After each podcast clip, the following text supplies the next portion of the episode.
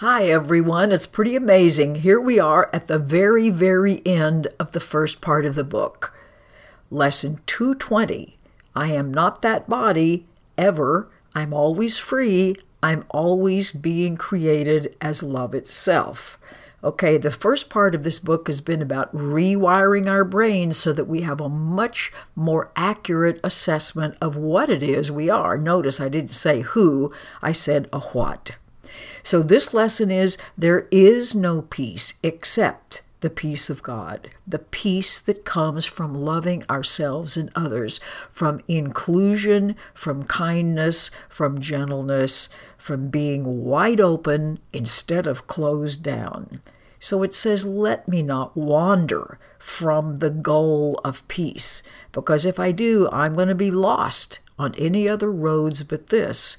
So that if I'm not looking for peace, I'm obviously looking for war, or I'm looking for all those other worldly goals, all those egoic goals. I would be happy if I had this, or didn't have that, or could get rid of this. Never is that going to work to actually bring me deep, total peace. So let me follow Him.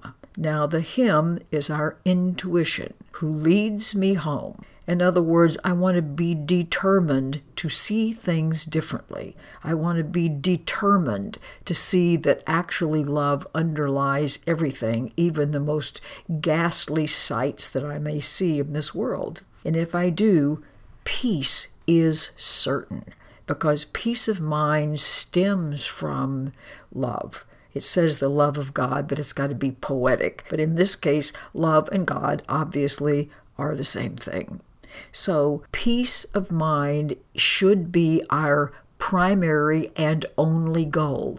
The Course says that's the whole purpose of this work is to bring us to a place of peace of mind. You can't have peace of mind if you think you are a body that can be hurt by any number of things.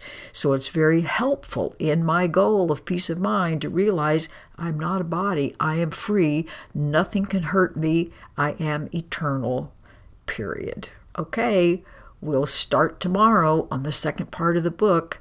Very exciting. I can't wait to see you then. Bye.